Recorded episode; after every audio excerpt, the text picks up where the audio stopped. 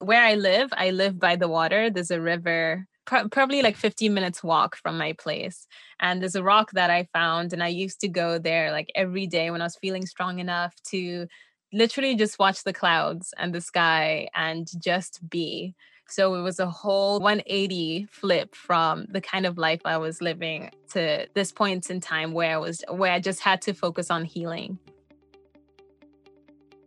Samukele is described as a recovering overachiever and people pleaser. She spent a large part of her life pouring herself into projects and others, but not into herself. Welcome to the Safe Haven. I'm your host, Amanda Lytle. The Safe Haven offers a collection of conversations about life's challenges and the pivots that we make in order to keep moving forward. At the beginning of 2020, Samukele's ways started to catch up with her, and her overworking ways took a toll on her body. As her health started to become a concern, Samukele had to let go of her additional commitments in order to focus on herself for the first time ever.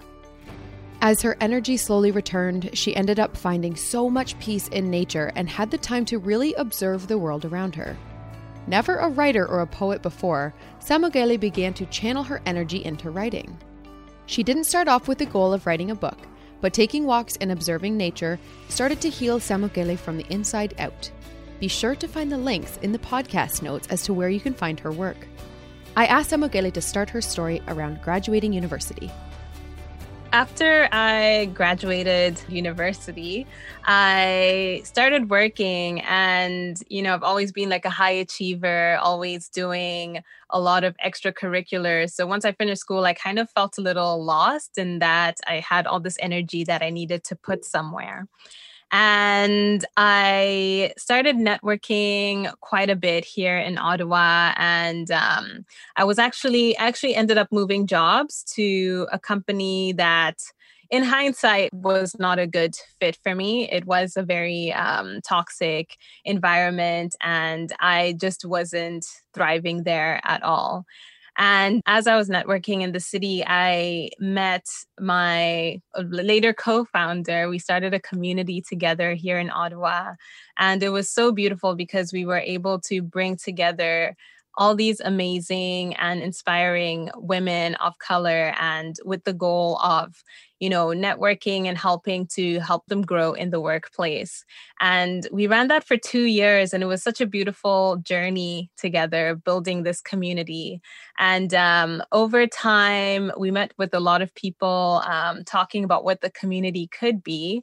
And i think somewhere along the line at least for me, I felt like we were starting to lose the original, you know, essence of the community because it, it, was starting to become, you know, people would ask, like, how are you going to monetize this? Where is it going to grow?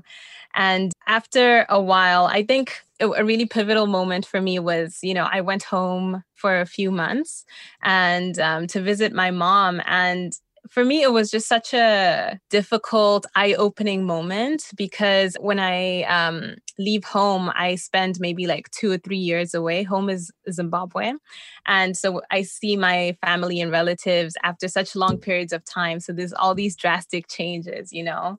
Mm-hmm. You know, seeing my mom age, not that she looks old, but she looked different from the last time I saw her. It made me really start to question, you know, is the work that I'm doing really what is important to me? And is this what I was put on the earth to do. So it took a lot of time and like soul searching. And then I think I started to realize that some um, in building the community it could have been kind of like a response or my way of trying to get over my um, the hurt from the toxic environment you know channeling into this thing you know so it's it's still important work to you know work on diversity and inclusion in companies but i've come to realize that it wasn't my work to do it in that way.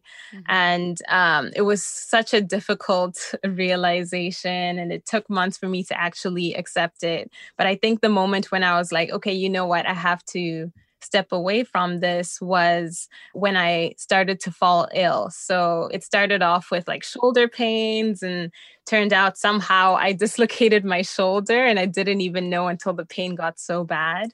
And um, into 2020 was when things really started to fall off the wagon for me. I had, you know, hair falling out, all these rashes, and um, I had this like cough chest thing going on for almost two months and didn't know what was going on. So when that happened, I think really for me, that was the wake up call that I have to start choosing myself. And um, as difficult as it was to walk away from the community that I'd spent with my co-founder spent so long building. And I'm just so fortunate that she was so understanding when we had the conversation because I also didn't want to say anything to disappoint her too. So it wasn't that moment that I was like, you know, I have to choose me and my well-being and it's been a long journey, but I think I'm definitely on the mend and I'm all the better for that. hmm Are you able to elaborate a little bit on what a diagnosis would be for us? Yeah, so it was a couple of things. Some things are still under investigation, um, but the major thing was the vitamin D mm-hmm. deficiency. Mm-hmm. So basically, with that, it really affects your immunity and uh, how the range works. It's from your the low end is 80. I think the unit is UI, and then mm-hmm. the high end is uh, like 150 going up. So mine was at 24. So that is severe, severe deficiency. And that's what mm. caused all of these problems. And just being able to identify that, spend more time in the sun and taking the supplements, I, um, I think that helped so much because it also started to affect my mental health too. Mm-hmm. And it, yeah, it just led to an overall very difficult time that I, I am still recovering from. Yeah. So yeah. You were almost forced to pause. It's almost like, do you think that a higher power was almost trying to get you to stop and reflect and digest what you were going through? 100%. Yeah. Because up until the point that I got sick, I was always on the go. So, always moving, always doing something. And there was actually a weekend. At the time, it was a lot of fun, but now I think I wouldn't be able to do this. Like, my body wouldn't take it. But there was a time that I traveled to like three different cities over three back to back weekends. And then I would have work during the week in between. So it was just, just to give you an idea of how go, go, go my life was. And I think that's what made the pause so difficult mm. because um, there were days that my body was literally like, I can't do this. Small things like taking a walk for five minutes, I'd wake up the next day feeling like I was hit by a bus. So it really forced me to just slow down. And it was something that was just so new and so foreign to me. And, you know, I started to question, you know, if, if I'm not doing anything, then who am I? What value do I bring? And it was so mm. difficult to someone who really placed my worth in my work and the things that I did. If I can't produce, then what do I matter? You know, so it was very difficult. And I think I needed my body to come in and be like, you know what, enough, you need mm-hmm. to rest because I wouldn't have done that for myself. And around that time, I actually discovered the work of, I don't know if you've heard of Dr. Gabor, Gabor Mate. I hope I'm saying it right. Mm-mm. But he does a lot of work with people with addictions and also people with chronic illnesses and cancer and all of that. And what he says is a lot of people will um, hold on to things and like not deal with them and always be doing stuff and doing things for other people. So, especially the people pleasers like me recovering. Um, and it ends up taking a toll on your body because you're just hold doing all these things and not filling your own cup. So it's kind of like with money, you you have to give. You can only give what you have. And once you're still giving, what you don't have, it kind of starts to deplete you and hurt you on a physical level too. Mm-hmm. You said two things there that really sparked my interest. One of them was the fact that so many of us think that our worth is based on our level of productivity and how busy we are. And we pride ourselves on being so busy. So that was one thing that I feel like if you were to look at the life that you were living before you got sick, before you were forced to stop, and now, how do you analyze worth? Yes, that's something that I think I've had to really grapple and face over the past few months, the past year. And worth now is I'm starting to see that just being here, just existing is mm-hmm. enough because, you know, we're human beings, not human doings. Mm-hmm. Just existing. You you even if you're just doing nothing, just lying on your couch, that is more than enough. And it's something that I always have to remind myself of. I think it's also uh, a symptom of the culture too, especially, you know, the hustle culture, which I was very much a part of, which really focuses on accomplishments mm-hmm. and not seeing people as uh, who they are. You know, when you meet people at network networking events and stuff, it's usually the first question is, "What do you do?" Mm-hmm. Not who are you you know so it's all already placing that emphasis on your output and not focusing on the human being and that's a question that used to scare me so much like who are you because mm-hmm. i was like i have no idea i do these things i can tell you that but who am i i, I don't know mm-hmm.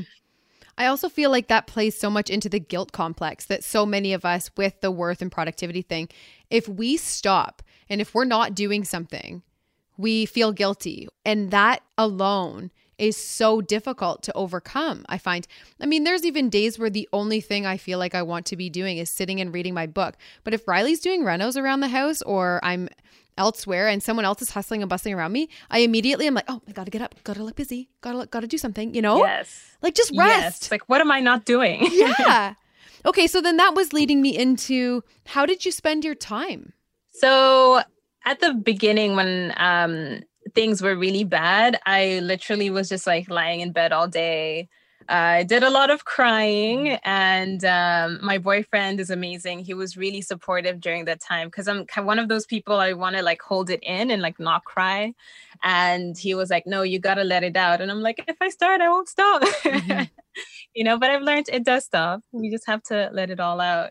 And um, over time, as I started to get better, I would spend a lot more time in nature because outside is where the sun is, and that's what I needed. Mm-hmm. And for some reason, during this time was when I started to see you know, nature and the plants and the trees and the grass for the first time. And it gave me such a whole new perspective and a new appreciation for it.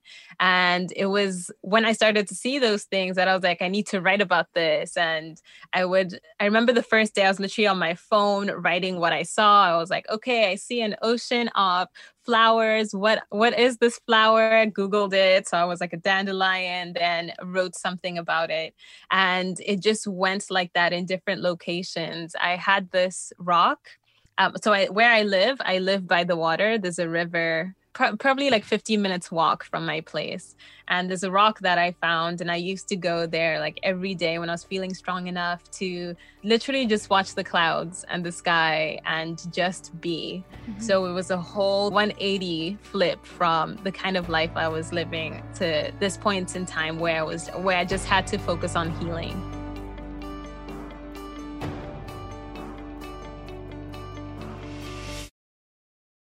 When you mentioned recovering people pleaser as well, I'm trying to think of, I'm kind of putting a bunch of things together. I mean, recovering people pleaser, you're ill, you're weak, it's COVID 19 last year, all of these things. I was just going to ask you, where were the places that you found you could really disconnect to reconnect or reset yourself? So, this rock definitely being one of them. Where else? A lot of it was in nature. Mm-hmm. So just taking walks. I'm, I'm lucky that where I live, I'm very close to a lot of um, different trails. So I've actually been living in this area for three years now, but at the time too, but I'd never experienced or explored my neighborhood. So that was something that was very new and very helpful for me, just being outside and surrounded by the trees and all the birds.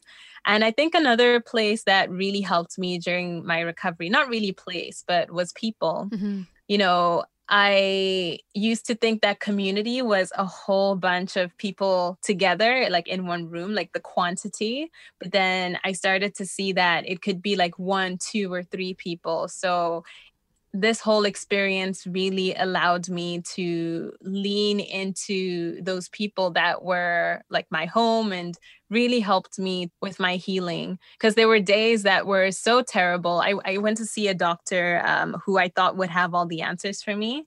And basically he told me that my blood results were normal because of my skin color and my descent. So I would have accepted if I felt fine, but because I wasn't, it felt like I was really just overlooked. Mm-hmm. And it was a really tough day for me, but I was able to, you know, like my friends were there for me, my boyfriend was there for me, and they really turned a day that was really a low into a high and made me for not really forget about it, but like helped me work through all the emotions of that day. So, when we connected, you were sharing something, or I had reached out to ask you a little bit about where you were channeling this energy. So, can you elaborate a little bit on what you've been doing? Yes. Uh, so, I've been working on my first collection of poetry and reminders that are rooted in self love. It all came from this whole experience these past 12 months. And, um, you know, at first I didn't start off wanting to write a book. It was literally me, as I was saying, taking a walk, noticing all the nature around me. And um, I would journal about all these things that I was feeling. And uh, I would look back on t- on it maybe like a week or two weeks later or like a month later and be like, wow, I actually did need to hear this right now. Mm. So the whole experience, it's really, I think, allowed me to reconnect with my inner guiding voice, something that I'd been disconnected from for so long. And um, yeah, it's just been such a beautiful, crazy journey. Uh, as of today, I'm done with the actual writings of the book. And it's so crazy to be like, wow, I wrote a book, something that I, at this time last year, would not have seen for myself or believed if someone told me. mm-hmm. I love yeah. that you said that there are reminders about self love and mm-hmm. choosing you. Can you elaborate a little bit on how the lessons that you learned during your forced stop have been coming through in your writing, in your in your poetry? I think it's so beautiful. Thank you. I think a big theme is just remembering that we're human. Mm-hmm. A lot of pieces touch on that because I always felt like I had to be doing certain things or like saying certain things or showing up in the world in a certain way. But at the end of the day, like we're all unique. We're all here for our own purposes with different gifts and different talents. And this really is a reminder of that because i know especially with the world of social media when you see all these different um, people doing all these amazing things and you, sometimes you feel like i too have to be like this and it's just a reminder that you as you are no matter how messy or broken or whatever you may feel you are worthy and you still contribute to the world in such a beautiful way that wouldn't happen if you weren't here so I think throughout the book, that's a theme that I've been trying to carry out. That's a message that I would like readers to have as they, well, as they read the book and after they finish. Mm-hmm. Pre recording, you also said something so beautiful when you were talking about the importance of being quiet. Mm-hmm. So the being quiet, I recognize was something that from your forced pause, you were really, really working through. But we also talked about external processing and validation. Is that something that you still find that you either look for or lean into, just depending on how responses come your way? For the external validation, before it was kind of like the answer so if i was if i had a question i would look externally for the answer mm-hmm. and it's been a process of trying to unlearn that mm-hmm. and i know i still get caught up into it some days but now it's more of tuning into my internal compass to help me make those decisions and any external validation or praise that comes as an extra. And it's literally daily work because I always have to remind myself, okay, you know what? This feels right. I think this is important or it matters. So I'm going to do this, you know, and quiet and pause have really helped me tune into, I think it's intuition. I'll call it intuition, tune into the intuition to follow the path that is right for me. And I like what you called it the forced pause. the mm-hmm. forced pause is what helped me to build on this skill because this is it was the time when I reconnected with meditation because I used to do it sporadically.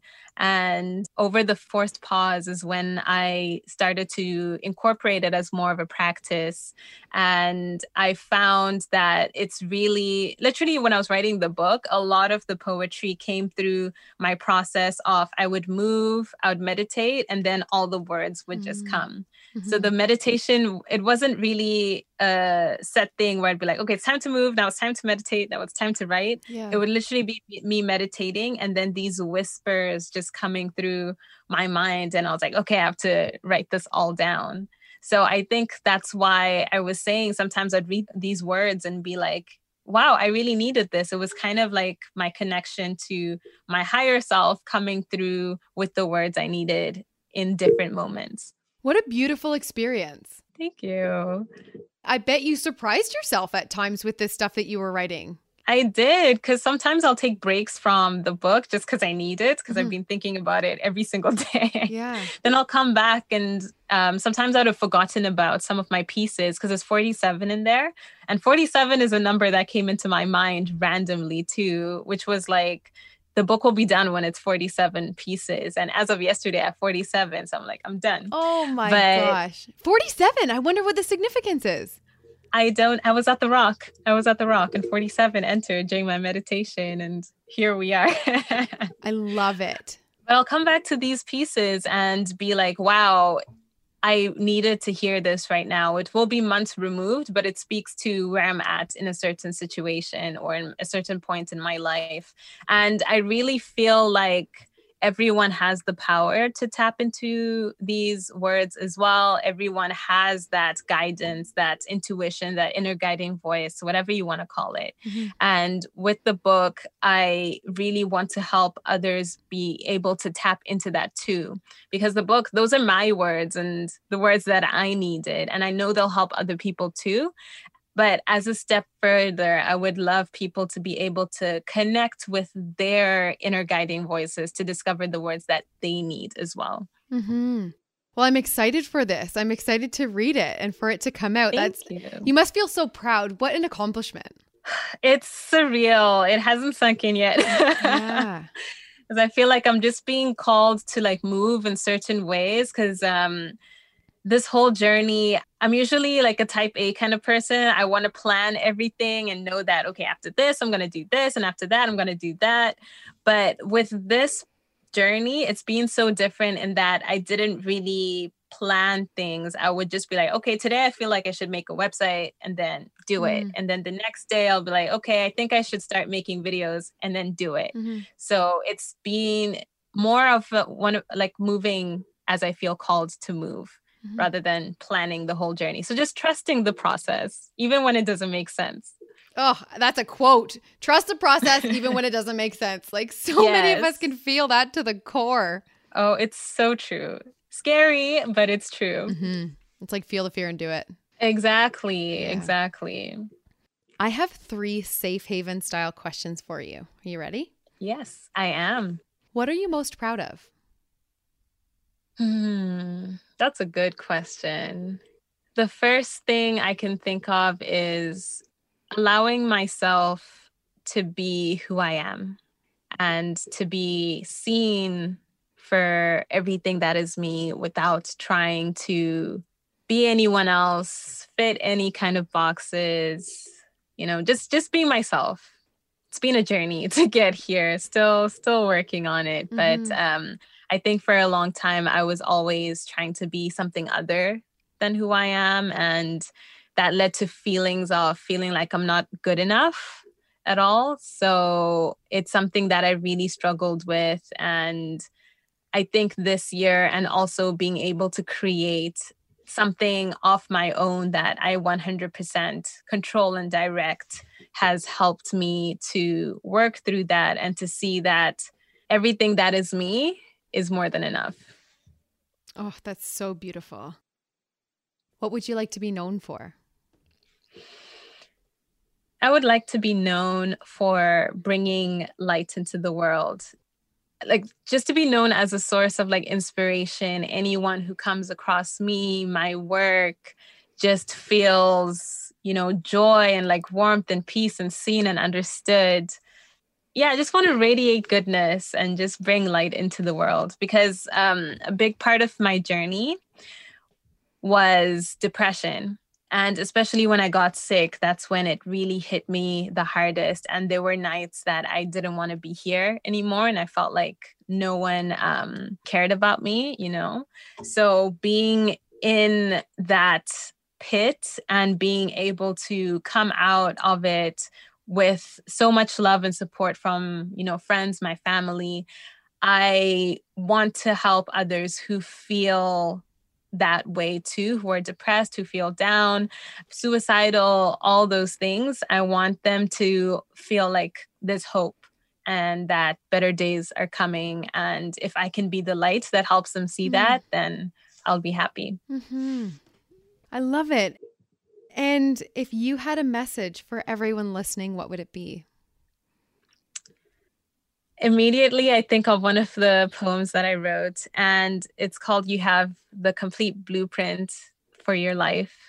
And I think that's the message I want to share that we all know why we're here. It may be buried deep down, maybe in like the things you loved as a child and it's it's somewhere, but you know why you're here, what makes you happy, the mark you're supposed to leave.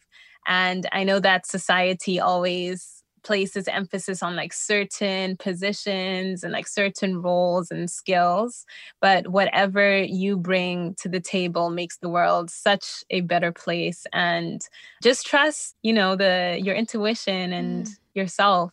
It'll all work out for your highest good. Yeah. Thank you so much thank you this was such a fun conversation yeah, you when you're talking about light and being a light, you are a girlfriend. Thank you. Big time. I, I want to make sure that I grab your social so that anyone listening can find you online. Oh, definitely. So on Instagram and Twitter, it's at the Sam Ncube. So that's the S A M N C U B E. I'm also on YouTube, full name is Samukele Ncube. So that's S A M U K E L E, last name N C U B E. And you can also connect with me on my website. So that's www.samukelencube.com. So great. Thank you, thank you, thank you. Thank you, Amanda, for having me and for creating this space, this safe haven for us to talk about these things. I appreciate it. I appreciate you. Samukele, thank you so much for joining me on The Safe Haven. I wish you all of the best with your work, and I'm so excited to get your book. To everyone listening, I recognize the privilege that comes with my platform, and I'm committed to creating a safe, brave, and inclusive space with intention. If this episode has hit you right in the heart or inspired you in any way, please screenshot the screen while you're listening, send it to your friends, and share it in your Instagram stories. Please be sure to tag us at the Safe Haven Podcast so that we can personally thank you for it. If you're able to write a review or leave a juicy five star rating on Apple Podcasts, that really helps this podcast grow. For more great podcasts, check out frequencypodcastnetwork.com, and I will talk to you next week.